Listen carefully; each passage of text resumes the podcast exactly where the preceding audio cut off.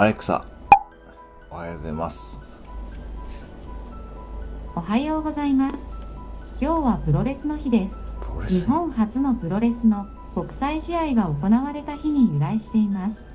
日本勢は力士出身の力道山選手と柔道出身の木村正彦選手が参加したんですよ。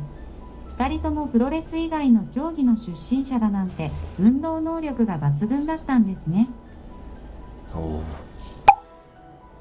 アレクサ、今日の面白いことは何ですか？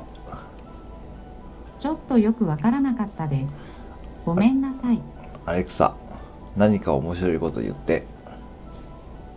それでは定番ですが白い犬は面白い